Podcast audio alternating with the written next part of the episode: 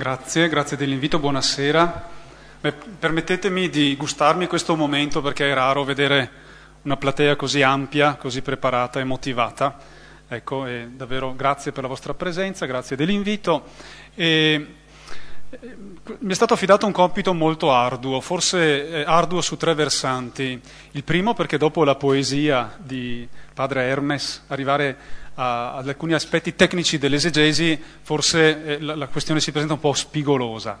Poi credo siamo tutti un po' stanchi del viaggio di oggi, e quindi se magari terrò un tono un po' monotono, ciascuno si senta autorizzato a schiacciare un pisolino. Io non me la prendo, non me la prendo assolutamente. E terzo, perché eh, sfogliando la Bibbia, di solito la pagina che vi presenterò stasera è quella su cui si scorre rapidamente, anzi si preferisce voltar pagina. Perché?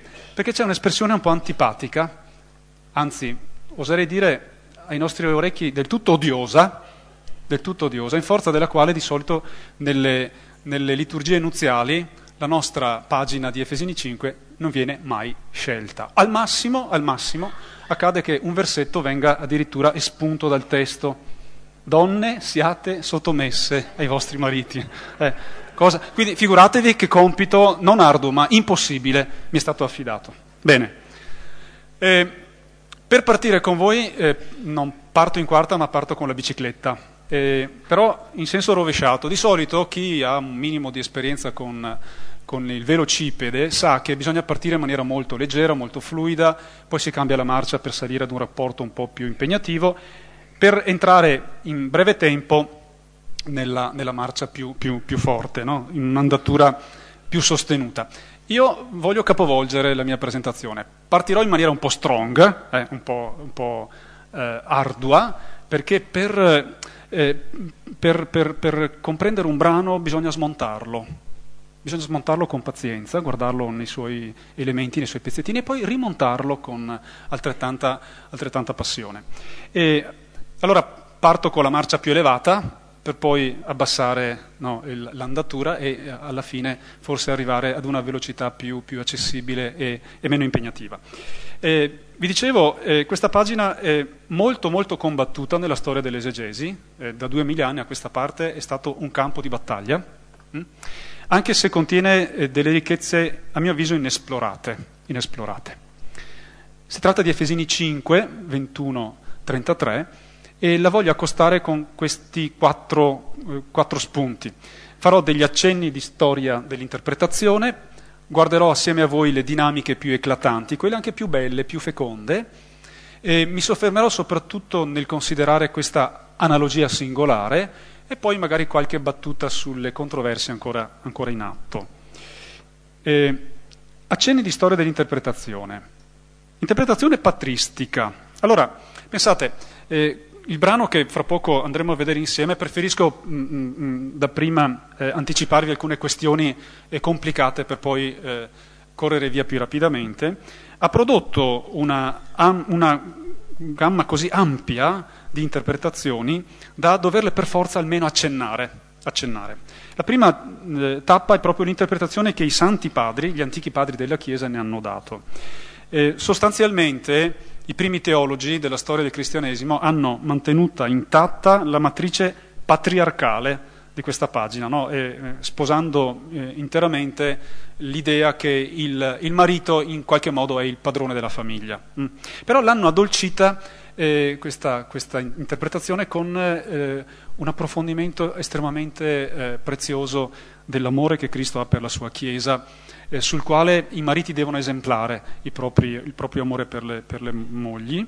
E altra, altra, questione estremamente interessante è che in un contesto di interpretazione molto rigida della sessualità, troviamo però i padri della Chiesa eh, che difendono a spada tratta il matrimonio. Non di, dobbiamo dimenticare che nei primi secoli il contesto era di questo tipo. Innanzitutto c'era una fortissima aspettativa della venuta finale di Cristo lo stesso San Paolo pensava che la parusia fosse imminente, no?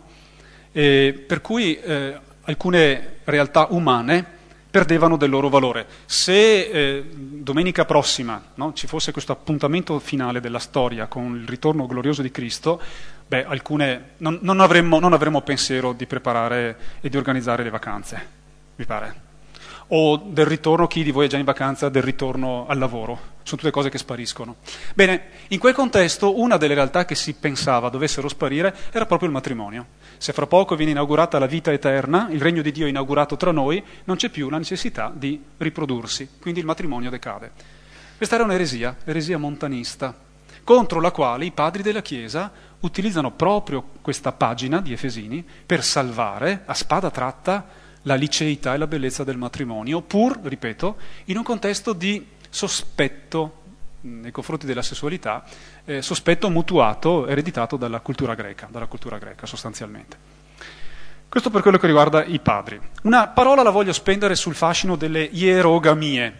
Eh, cosa sono le, le ierogamie? Sono le unioni matrimoniali tra divinità tra divinità, che per molti studiosi poteva costituire il retroterra di questa pagina di, eh, di Efesini. Infatti nelle mitologie antiche eh, un ruolo decisivo era svolto proprio dalle coppie divine, composte dalla divinità maschile e dalla comparte femminile.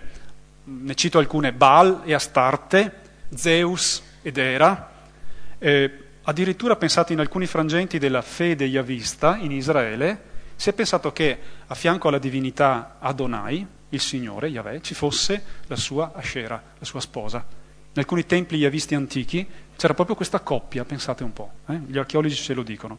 Si trattava di sposalizi celesti, mitici, eh, proiettati in cielo, eh, ritenuti paradigmatici per la vita sulla terra. E questa esemplarità celeste delle coppie divine veniva ciclicamente riprodotta sulla terra attraverso la, la cosiddetta eh, eh, hieros gamos, cioè il matrimonio sacro che veniva ritualmente compiuto eh, nei, nei circuiti dei templi da chi? Da un personaggio di alto rango, il sommo sacerdote, il re, il generale e le cosiddette prostitute sacre che popolavano i templi, i templi antichi. L'idea era questa, si voleva riprodurre in terra quanto accadeva in cielo per garantire la fecondità dei campi, delle greggi, delle stagioni, no? proprio per eh, eh, ripetere questa copulazione eh, eh celeste riproducendo gli effetti benefici per la vita terrena. Per cui eravamo di fronte ad un amplesso sessuale sacralizzato che diventava il corrispettivo mimetico del rapporto sessuale celeste. Eh, questo retroterra chiaramente è stato richiamato più volte semplicemente per dire che l'autore di Efesini chiaramente prende la distanza, no? quando in qualche modo immagina un rapporto eh, tra Cristo e la Chiesa di tipo sponsale, chiaramente prende le distanze. Eh? ci sono alcuni autori, eh, alcuni esegeti eh, anglosassoni che in maniera molto brutale nei loro commentari scrivono, scrivono così, Cristo non ingravida la Chiesa, un linguaggio molto brutale, no? per dire che si è presa molto distanza da questo. Però vi ricordo questo frangente perché? Perché già il testo di Genesi ci consegnava una concezione demitizzata della sessualità. La sessualità non è una forza brutta, divina, che investe l'uomo e lo priva della sua ragione. Il testo biblico ci dice che la sessualità è un dono che Dio fa alla responsabilità della coppia umana. Certo un dono potente, un dono travolgente, ma un dono umano. La sessualità non è una realtà divina. Dio non è sessuato. Dio è la fonte della sessualità. Ma Dio non è maschio. È padre, ma non si possono rintracciare delle divinità maschili o femminili nella religione, religione yavista. E quindi la sessualità viene regalata alla intelligenza, alla responsabilità, alla libera scelta dell'uomo. Questo è stato un passaggio grandioso che ha liberato da questo sfondo mitico. La sessualità non è, non è una realtà che può essere mitologizzata. L'approccio sociologico, rapidamente. Una fetta del, degli studiosi contemporanei hanno tentato di ricostruire il contesto sociale in cui collocare le affermazioni che andremo a sentire in particolare dentro ad un orizzonte chiaramente patriarcale, dove la novità della libertà cristiana e della novità dei rapporti tra le persone, l'uguaglianza tra fratelli all'interno della comunità cristiana, poteva essere percepito come un fenomeno dirompente. Pensate, no? Una società patriarcale greco-romana vedeva riflessa nell'impostazione gerarchica della famiglia la compagine dell'intero assetto sociale e quindi poteva percepire come un forte pericolo la novità cristiana. No? Ed è proprio per questo che le, nelle lettere di Paolo troviamo delle eh, raccomandazioni, per esempio, a pregare per il re, per le autorità costituite, ma non in forza di una, di una nostalgia monarchica, quanto per mostrare che il cristiano è un cittadino leale nei confronti dello Stato, non ha nessuna intenzione sovversiva, sovversiva, quindi di rispetto e di lealtà verso l'autorità costituita. Similmente il cristiano non è uno che entra nella società e la fa saltare. Eh? Piuttosto vedremo che il dinamismo è quello di reinterpretare l'assetto familiare allora costituito. Anche l'impianto androcentrico, dove il maschio sembra essere il padrone della famiglia, in realtà viene ricompreso, rispettato. Pensate anche alla schiavitù. La schiavitù è stata rispettata, ma ricompresa. Hm?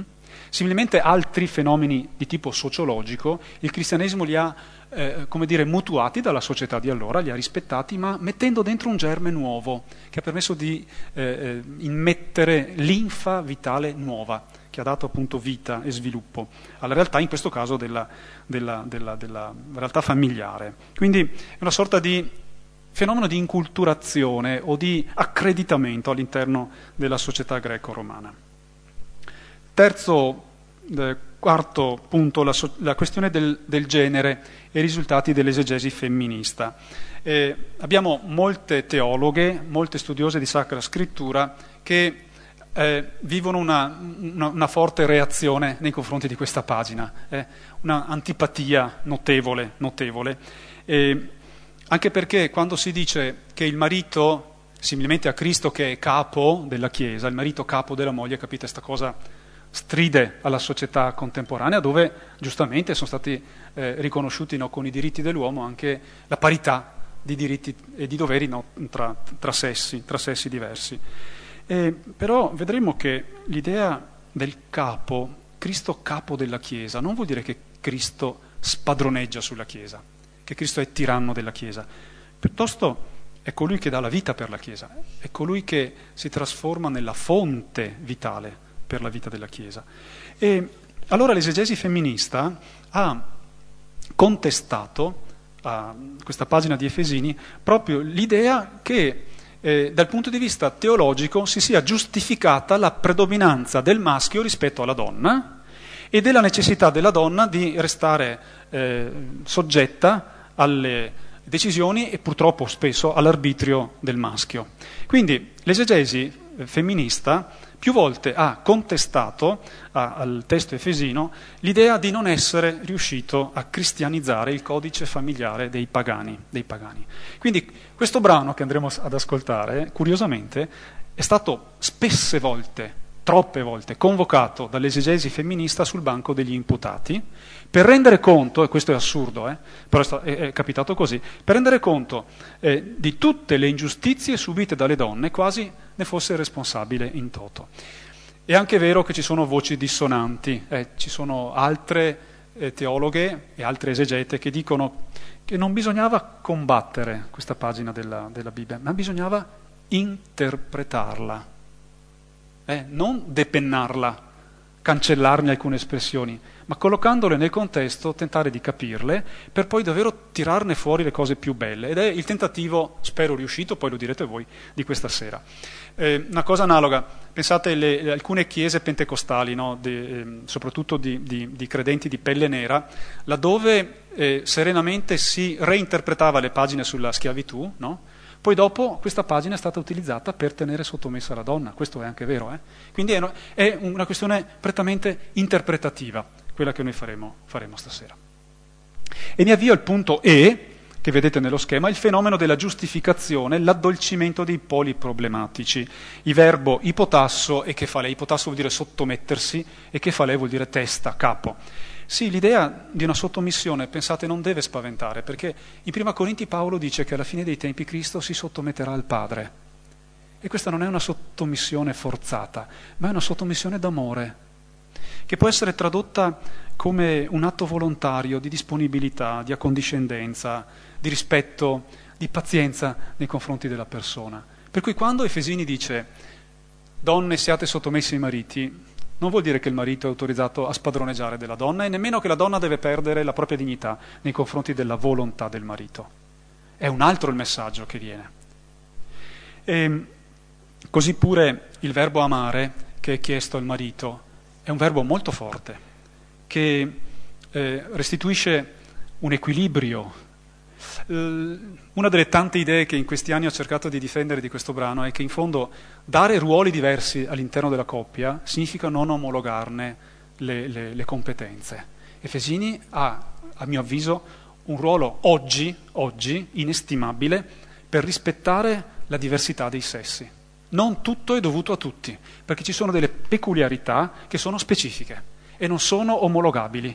Ciò che è maschile è maschile, ciò che è femminile è femminile. Non, non ci può essere confusione, perché è un'identità ben precisa e sono eh, collocabili a questo livello riflessioni circa la differenza dei ruoli all'interno della coppia. Eh, per tagliare l'aria, io mi diverto eh, spesso, sia nelle conferenze sia negli incontri, a dire che non deve spaventare l'espressione rivolta alle donne, perché in fondo da questo brano ne escono malconci, soprattutto i mariti. Perché ai mariti è chiesto di dare la vita per le proprie mogli. Leggendo vedrete che non è chiesto il corrispettivo alle donne. Quindi, paradossalmente, è un brano che inizialmente no, suscita l'antipatia femminile, in realtà può riscuotere un'antipatia maschile. Quindi vedremo che dobbiamo eh, ricalibrare un po' le cose. Eh, vi faccio un altro esempio relativo alla parola capo. Cristo capo della Chiesa, il marito capo della moglie. Eh, in un contesto pagano, pensate, Seneca diceva che il capo dello Stato, il capo della nazione è l'imperatore e le membra di questo corpo, noi cittadini, sono, devono essere disponibili a sacrificare se stessi per l'incolumità dell'imperatore. Ecco, Efesini dice il contrario, dice che il marito è capo della moglie non perché chiede a lei di sacrificarsi per lui, ma l'esatto contrario, lui deve essere disponibile a sacrificare la propria vita per lei. Allora, è vero che manca una ridefinizione dei ruoli a livello, a livello sociologico, ma ci troviamo davanti ad una radicale ricomprensione degli atteggiamenti vissuti tra coniugi, proprio a livello della coppia stessa. Non va dimenticato un ultimo dettaglio, il versetto che precede il brano dice così, eh, siate sottomessi gli uni agli altri nel timore di Cristo, cioè all'interno della comunità cristiana, tutti, tutti, indipendentemente dai ruoli, dai compiti, dal posto di autorità, abbiamo un unico grande dovere, quello di essere disponibili gli uni nei confronti degli altri. E questo, in qualche modo eh, questo versetto funge da titolo introduttivo a tutto il resto. Quindi anche i mariti implicitamente devono essere sottomessi, quindi docili, disponibili, pazienti, gentili nei confronti delle loro mogli. E ci avviamo alle dinamiche più eclatanti.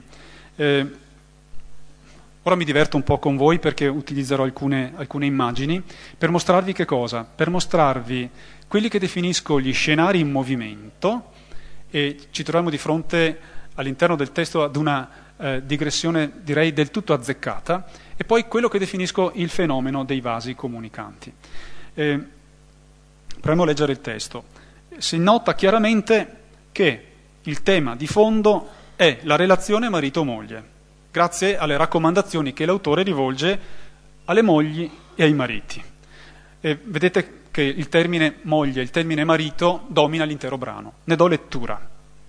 Le mogli versetto 21 diceva siate sottomessi gli uni agli altri, le mogli lo siano ai loro mariti, quindi vedete che non è detto in maniera esplicita, come al Signore. Il marito infatti è capo della moglie, così come Cristo è capo della Chiesa, lui che è salvatore del corpo. E come la Chiesa è sottomessa a Cristo, così anche le mogli lo siano ai loro mariti in tutto. Vedete che qui non è ancora una volta detto esplicitamente che le donne lo devono essere nei, nei, nei, confronti dei mariti. E voi mariti amate le vostre mogli, come anche Cristo ha amato la Chiesa e ha dato se stesso per lei, per renderla santa, purificandola con il lavarcoro dell'acqua mediante la parola, e per presentare a se stesso la Chiesa tutta gloriosa, senza macchia né ruga o alcunché di simile, ma santa e immacolata. Così anche i mariti hanno il dovere di amare le mogli come il proprio corpo. Chi ama la propria moglie ama se stesso.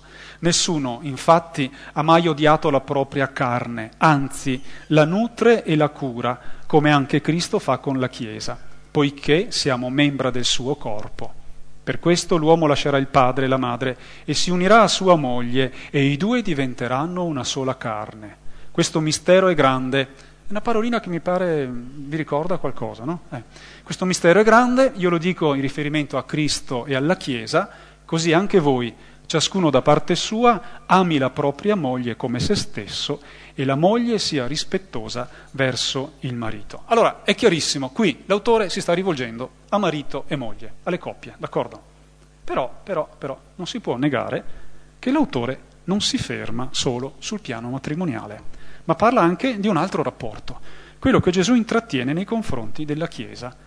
Allora, vedete l'uso massiccio di marito-moglie, nella slide precedente, però tutte le parti in giallo, che ho evidenziato in giallo, sono tutte esclusivamente riferite al rapporto misterioso, trascendente, invisibile che Cristo non ha vissuto con la Chiesa, ma il rapporto che Cristo vive in questo istante, attualmente, adesso, vive nei confronti della comunità cristiana. Per questo allora mi permetto di parlare di scenari in movimento, una digressione che appunto definisco del tutto azzeccata. Allora, ci troviamo nel contesto di un codice familiare, i destinatari sono i coniugi, i quali sono evidentemente in primo piano. Nel timore di Cristo siate sottomessi gli uni agli altri, le mogli lo siano i loro mariti, come al Signore, il marito è capo della moglie, eccetera, eccetera. Quindi ai coniugi è rivolta questa esortazione, però ci accorgiamo subito come le osservazioni indirizzate a moglie e marito hanno come fondamento ultimo come supporto, come sostegno, la relazione che intercorre tra Cristo e la Chiesa. È un rapporto questo che rimane inizialmente in secondo piano. Mi sono divertito, vedete, a vedere gli scenari sono davanti in primo piano marito-moglie e dietro Cristo-Chiesa e quella, quella, signora lì non è Maria, eh, come, come nella, nell'icona che abbiamo alle spalle, non è Maria, ma è la Chiesa, eh, attenzione, la sposa, la sposa di Cristo. E però, proprio come i fondali a teatro, non nello, sc- nello scenario di un teatro, quello che prima restava in secondo piano cattura l'attenzione dell'autore. L'autore in qualche modo si lascia prendere e slitta in primo piano, eccolo lì, e diventa l'argomento principale, una sorta di cambio di prospettiva. Ed ecco che appunto con il giallo ho evidenziato tutto ciò che è riservato a Cristo e alla Chiesa. Andiamo a vederlo. Cristo ha amato la Chiesa e ha dato se stesso per lei. Vuol dire che Cristo è morto ha dato tutta la propria vita per la Chiesa, per la comunità cristiana. Con quale scopo? Per renderla santa, purificandola con il lavacro dell'acqua mediante la parola, questa è un'allusione chiara al battesimo, e per presentare a se stesso la Chiesa tutta gloriosa, senza macchia né ruga o alcunché di simile, ma santa ed immacolata. Ecco, questa descrizione sembra quella della preparazione della sposa nel giorno delle nozze. Il paraninfo, aveva il compito di presentare allo sposo, la sposa, agghindata, ben preparata per il giorno delle nozze, quindi una sposa bellissima, perché quello è il giorno più bello. Ecco, Cristo rende a se stesso il servizio del paraninfo, cioè dell'amico dello sposo, che doveva accogliere eh, la sposa e presentarla in tutto il suo splendore nel giorno delle nozze, per renderla santa ed immacolata. Attenzione perché al capitolo primo e l'autore aveva detto della lettera agli Efesini aveva detto che Dio prima della creazione del mondo aveva predestinato noi ad essere suoi figli adottivi per essere santi ed immacolati al suo cospetto nell'amore. Tutti noi rientriamo in questo progetto di Dio, diventare la sposa bellissima, senza ruga, senza macchia, senza un filo di bruttura per il giorno delle nozze. Per il giorno delle nozze.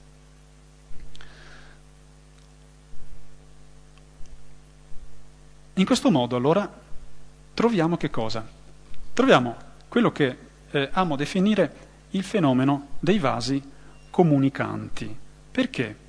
Perché tutti questi aspetti dell'amore e delle cure che Cristo riserva per la sua Chiesa hanno delle ripercussioni immediate nella relazione marito-moglie. Allora, come Cristo ha dato la vita, eh?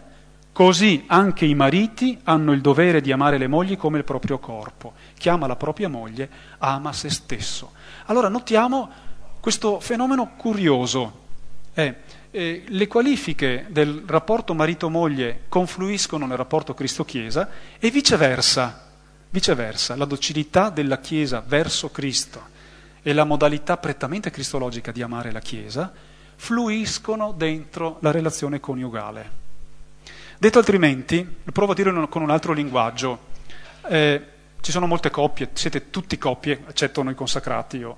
Ecco, vorrei rivolgermi alla singola coppia, non ad un generico, non, non ad un archetipo generico marito-moglie che va bene per tutti. No, no, tu Paolo e Francesca, tu eh, Adolfo assieme a, a, Federica, tu Marco con eh, Francesca e via via. Tu coppia, tu coppia, singola coppia, ricevi da Cristo, ricevi da Lui, hai ricevuto nel giorno del matrimonio, certamente nel cammino precedente, eh, lo ricevi nell'Eucaristia, nella vita familiare, nei figli.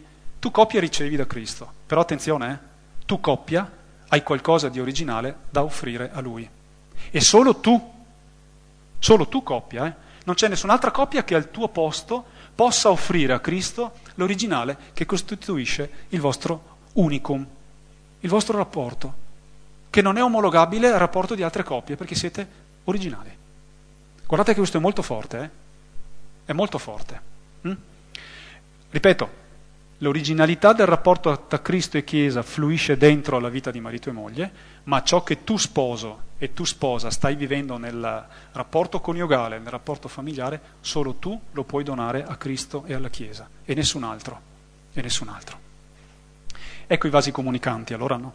Eh, qual è il principio della fisica? Eh, in fisica questo principio indica il fenomeno secondo il quale un liquido contenuto in uno o più contenitori comunicanti tra loro, in presenza di gravità raggiunge lo stesso livello e origina quello che viene definita un'unica superficie equipotenziale. Eccolo qua. Per questo l'uomo lascerà il padre e la madre si unirà a sua moglie, i due diventeranno una sola carne. Vedete questa frasina è scritta in corsivo perché è una citazione di Genesi 2.24, Adamo ed Eva, però l'autore dice questo mistero è grande, lo dico in riferimento a che cosa? A Cristo e alla Chiesa. Ecco la confluenza. La confluenza di quello che era riservato alla coppia originaria entra dentro il rapporto Cristo-Chiesa. E quindi c'è anche un ritorno di quello che Cristo e Chiesa vivono tra di loro all'interno della coppia. Per questo allora noi dobbiamo comprendere questa analogia singolare il rapporto analogico tra la relazione matrimoniale e la relazione tra Cristo-Chiesa. E tutto questo è fondato sostanzialmente su due elementi, le comparazioni e metafora, la metafora somatica. Le comparazioni, oh, mi sono divertito a sottolineare questo come, come, così anche, così anche. Vedete, il brano continua a rimandare eh, le, le due relazioni l'una all'altra Ciò che è detto di marito-moglie viene poi applicato in maniera del tutto originale a Cristo-Chiesa e ciò che è detto del rapporto tra Cristo-Chiesa ritorna al rapporto, al rapporto marito-moglie. In forza di che cosa?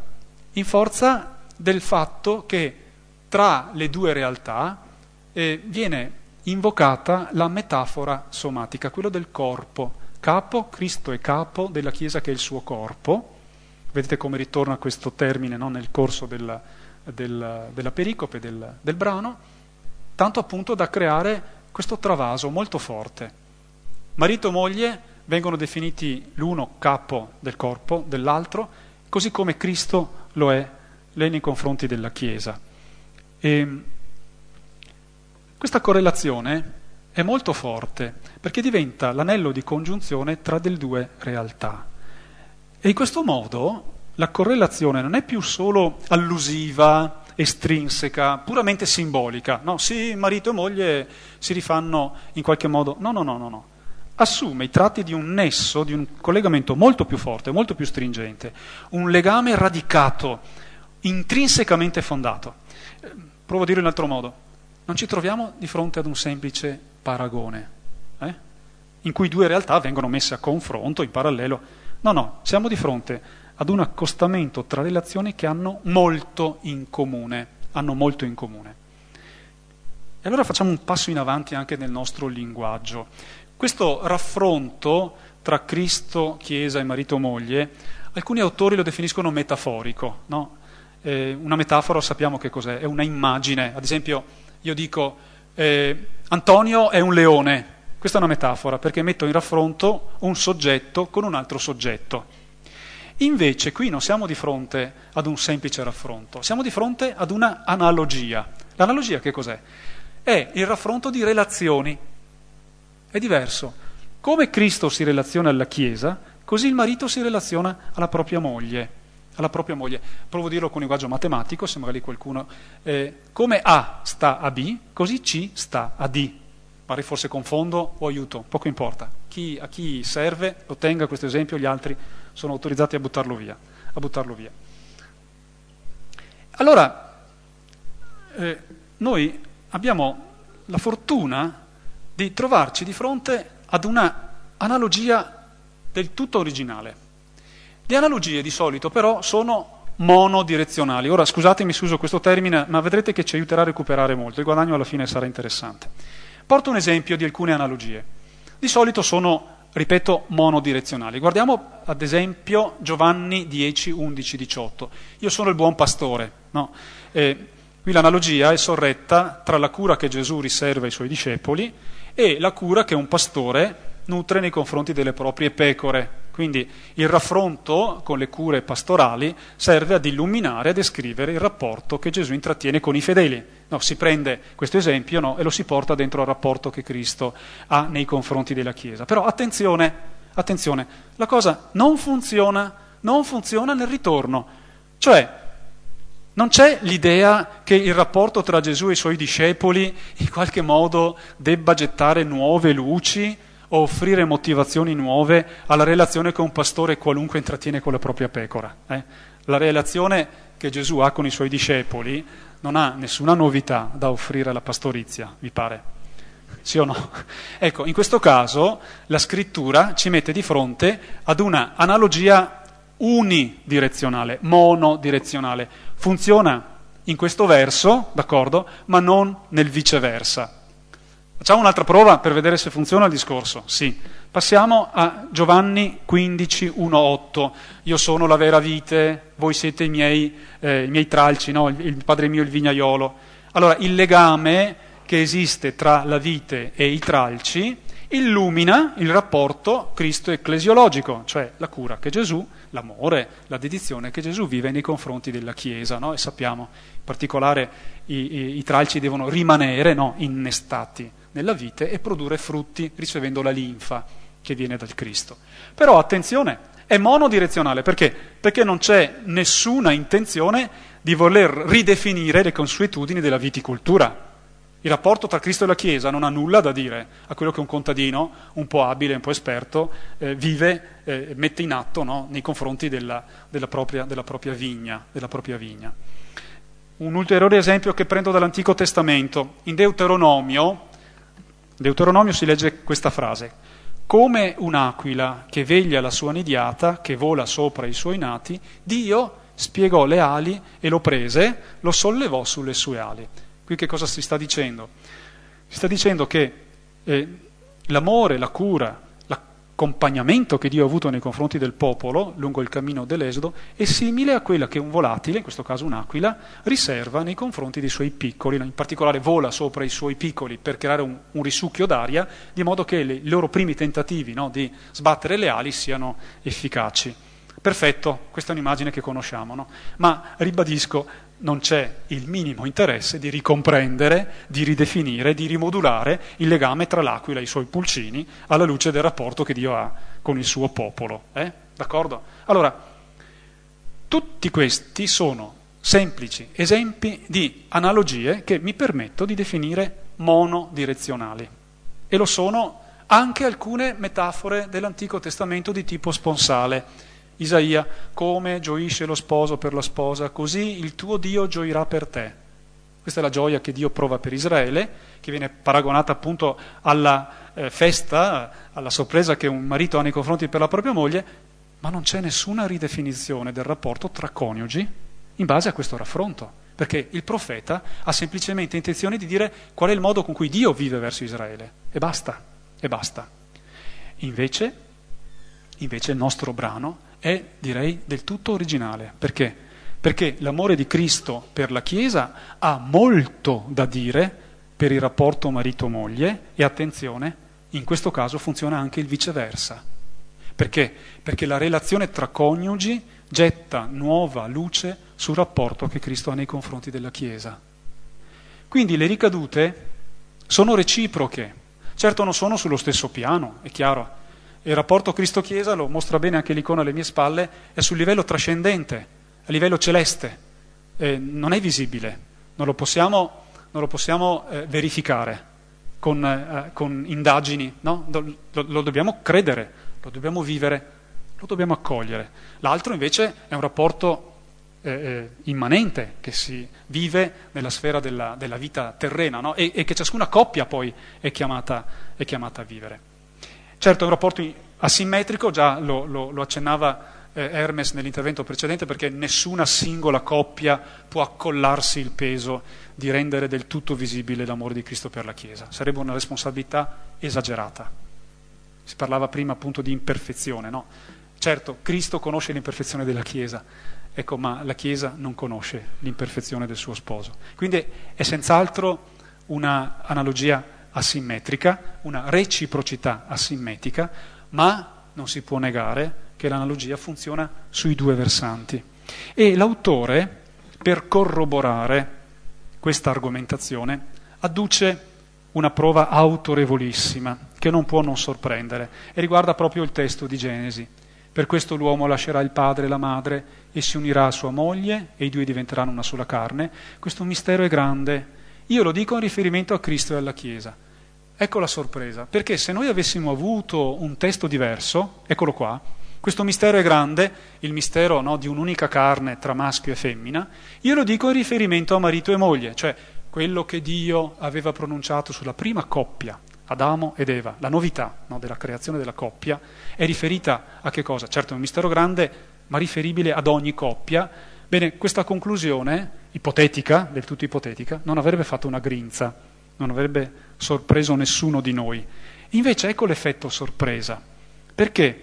Perché l'autore ci sta dicendo che l'analogia tra il livello matrimoniale e quello cristo-ecclesiologico è iscritto nella natura stessa del rapporto coniugale.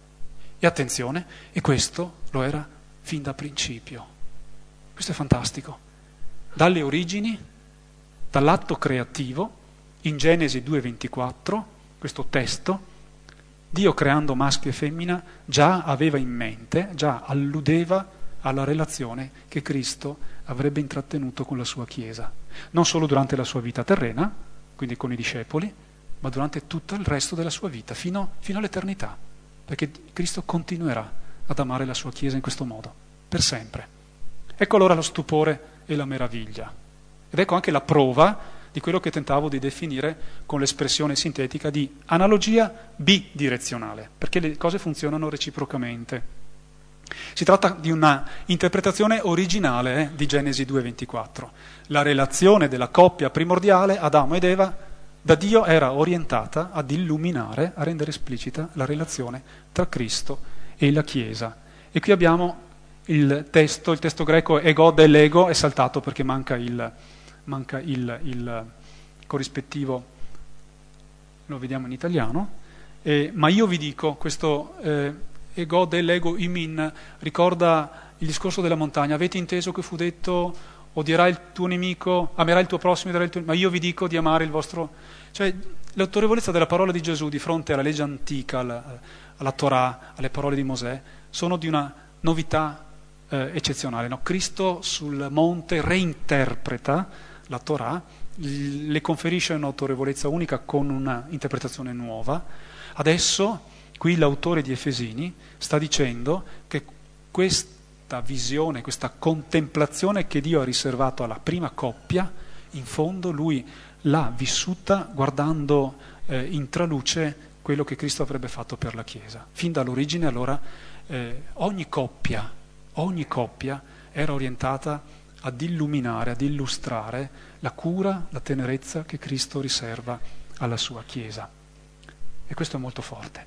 Mi avvio pian piano alla conclusione Questo brano è molto controverso, molto controverso, perché è stato per secoli oggetto di valutazioni molto contrastanti, fonte di imbarazzo o di grande entusiasmo, una sorta di terreno su cui ciascuno ha voluto piantare la propria bandiera di appartenenza, anche contrapposte. Pensate, questa pagina è stata definita come la migliore e più saggia pagina che sia mai stata scritta sulle relazioni matrimoniali nella letteratura cristiana come anche altri invece hanno detto il contrario, cioè il ragionamento più fragile e zoppicante dal punto di vista eh, sistematico sul matrimonio, hm? percepita da alcuni, da alcuni, come la bieca conferma di un sistema patriarcale, androcentrico eh, e maschilista, e all'opposto invece altri come l'occasione di una mancata, purtroppo mancata, ma realizzata negli ultimi anni, emancipazione femminile. Mi chiedo se è proprio vero che ci sia stata l'emancipazione femminile, perché mi sembra che con i femminicidi l'idea di un maschio che può essere padrone della propria donna è ancora radicata. È ancora radicata. Quindi credo eh, che nemmeno la dichiarazione dei diritti dell'uomo eh, sia riuscita a sradicare questo, eh, questa inclinazione perversa dell'animo umano, iscritta purtroppo no, nel, in alcuni maschi non, non sufficientemente resi edotti sulla bellezza delle relazioni e delicatezza delle relazioni. Probabilmente lo studio di questa pagina continuerà a suscitare ancora eh, reazioni molto vivaci e anche a dividere i fronti interpretativi. Eh, pensate che per l'esegesi protestante, ad esempio, eh, non è possibile fondare il sacramento del matrimonio su questa pagina. Sapete che i nostri fratelli riformati ritengono che i sacramenti siano solo due, no? il battesimo e l'Eucaristia, sostanzialmente. In parte, in parte il fenomeno è interessante perché, perché dal greco al latino la parola mistero è stata tradotta non con mysterium, ma con sacramentum. Magnum ec hoc sacramentum. Grande questo sacramento. In realtà il, il testo originale con il termine mysterium vuol dire una cosa fantastica. Vuol dire il mistero che cos'è? Il mistero è il progetto salvifico di Dio che è rimasto nascosto da secoli e che però è stato rivelato in Cristo. Pensate, per millenni e millenni nella coppia marito-moglie si è semplice, semplicemente visto che cosa? l'ambito della riproduzione o l'ambito della fruizione delle relazioni affettive. Stop, stop. In realtà l'autore ci sta dicendo che Dio da sempre ha voluto iscrivergli anche un significato altamente simbolico. Lì dentro noi possiamo intuire qualcosa di ciò che Gesù ha riservato per tutta la comunità cristiana. Ecco allora quella che a mio avviso definisco l'interpretazione sacramentale corretta, eh? fondata. Qui noi in questa pagina abbiamo una illustrazione di ciò che è il sacramento del matrimonio per ciascuna coppia, capite? Non solo in senso generale, collettivo, che vale indistintamente per ogni coppia, eh? in genere, no? No, no, no, in specie per tu coppia. Mm? per voi coppia, per voi due, e solo per voi due, in maniera originale, perché la vostra originalità non può essere eh, sostituita da nessun altro. Concludo. Concludo. Un dono e una sfida, la dimensione profetica, la dimensione profetica di marito-moglie nei confronti di Cristo-Chiesa. Qui, in questo brano, il maschile e il femminile costituiscono l'alfabeto base con cui è stato possibile realizzare l'analogia tra il rapporto di coppia e del rapporto tra Cristo e la Chiesa, secondo proprio questo intreccio formidabile. Da una parte la relazione matrimoniale offre un linguaggio per comprendere la relazione che Cristo intrattiene con la sua Chiesa. Noi, comunità cristiana, siamo la sua sposa, l'oggetto verso cui Cristo dedica le attenzioni migliori. Pensate. Cristo è innamorato della sua comunità cristiana e si è congiunto a lei eternamente. La vita eterna, tra le varie, tra le varie immagini no, con cui è descritta, appunto, riceve anche questa coloritura nuziale. Nell'Apocalisse, no, lo sposo, che è Cristo, invita la sposa a congiungersi con lui. Però, d'altra parte, la relazione tra Cristo e la Chiesa ha anche informato a tal punto la relazione di coppia da diventare necessaria, imprescindibile. Non ci si può amare da soli, ma come è stato detto più volte, no? Gesù deve essere il fondamento del rapporto tra marito e moglie. La comunità cristiana deve essere la sorgente da cui noi anche voi attingete la vostra vita matrimoniale. Diciamo in un altro modo, proviamo a dirlo cambiando prospettiva. La relazione che Gesù intrattiene con la Chiesa sul piano trascendente, celeste, lo vedete nel riquadro azzurro, risulta pienamente comprensibile, accessibile, soltanto se si ricorre all'unione terrena tra marito e moglie. A me è capitato una, con una delle coppie a cui sono più affezionato, di cui sono diventato zio adottivo dei, dei tre figli, no? più volte spontaneamente mi è venuto da dire, ma quanto ci vuole bene Dio se voi vi volete bene così? Proprio spontaneamente. Guarda che bello, come vi volete bene. Questo è un segno palese, evidente, che Dio esiste e che ci ama. Voi coppia singola però, capite? Ripeto, non in maniera, in maniera generica, in maniera generalizzata. Allora la relazione coniugale per potersi esprimere in pienezza, ecco il viceversa, ha bisogno di Cristo e della Chiesa. Abbiamo bisogno di sacramenti, abbiamo bisogno di fratelli, delle sorelle, della parrocchia, magari con i suoi difetti, un parroco che, che no, non, non, non ce la fa, comunità cristiane dal volto molto molto povero qualche volta, eh? Però solo l'amore di Cristo che si manifesta nella comunità cristiana, concreta, anche qui, non la Chiesa. Tutti amiamo andare in piazza San Pietro ad acclamare il Papa, lì è facile sentirsi Chiesa. È un po' più difficile magari la tua parrocchia, la tal catechista, il tal animatore, il tuo parroco, e allora le relazioni sono un po' più delicate, no? un po' più difficili. Anche lì invoco la concretezza. Tu coppia con i tuoi pregi e difetti, tu comunità cristiana con i, le tue potenzialità e le tue crepe. E le tue crepe. Solo l'amore di Cristo, lo sappiamo, è la fonte per un autentico amore di coppia, la pazienza, il perdono, la capacità di guardare più avanti. E, però io insisto, la relazione deve sussistere sul viceversa, è bidirezionale. Attenzione, anche Cristo oggi, anche Cristo ha bisogno radicale dell'amore di coppia. Non può fare a meno del tuo amore di coppia perché per manifestarsi al mondo Cristo non ha che queste strade. Non può anche lui restare no, in, un, eh, in un generico, impalpabile, invisibile, ma deve diventare concreto. Quindi allora, alla luce di questo testo, ogni coppia dovrebbe riscoprire la consapevolezza di essere nel mondo un segno visibile dell'amore di Cristo per l'umanità. In fondo il primo modo con cui voi, marito e moglie, fate crescere il regno di Dio e il primo modo con cui date linfa alla Chiesa è proprio volendovi bene, vivendo bene la vostra relazione di coppia. A, a volte in parrocchia a qualche catechista, a qualche animatore, dico il tuo primo compito per servire questa comunità cristiana è voler bene al tuo coniuge, voler bene ai tuoi figli, fare bene il tuo servizio, il tuo lavoro, la tua vita domestica, la tua vita domestica. Concludo l'ultima battuta. E qualche volta nelle omelie nelle omelie che riservo alle coppie di sposi che mi chiedono di, di, di benedire le nozze, mi diverto a dire eh, chi conosce meglio i difetti l'uno dell'altra? tu, Paola, Francesca, Federica, conosci molto bene i difetti di lui, no? anzi sei l'esperta e lo diventerai sempre più. No? E viceversa, chi conosce i difetti di lei se non il marito? No? Quindi si diventa che cosa? Gli esperti dei difetti l'uno dell'altra, con un rischio, e qui uso due, due, due paroline eh, straniere, una parolina la prendo dal greco antico e una parolina la prendo dall'inglese contemporaneo. Dal greco antico prendo la parola categoron. In Apocalisse è detto che è stato precipitato l'accusatore, categoron, e che l'accusatore è il diavolo. Il diavolo non ha il compito di dividere, separare, mettere zizzania, no? Lui si è, si è imbarcato in questa disavventura. Bene, il verbo greco è eccezionale, è definito l'accusatore, il verbo è categoreo, categoron, è il categorico, capite? Che non ammette sfumature, non ammette zone grigie, ma o tutto nero o tutto bianco, e quindi diventa inflessibile.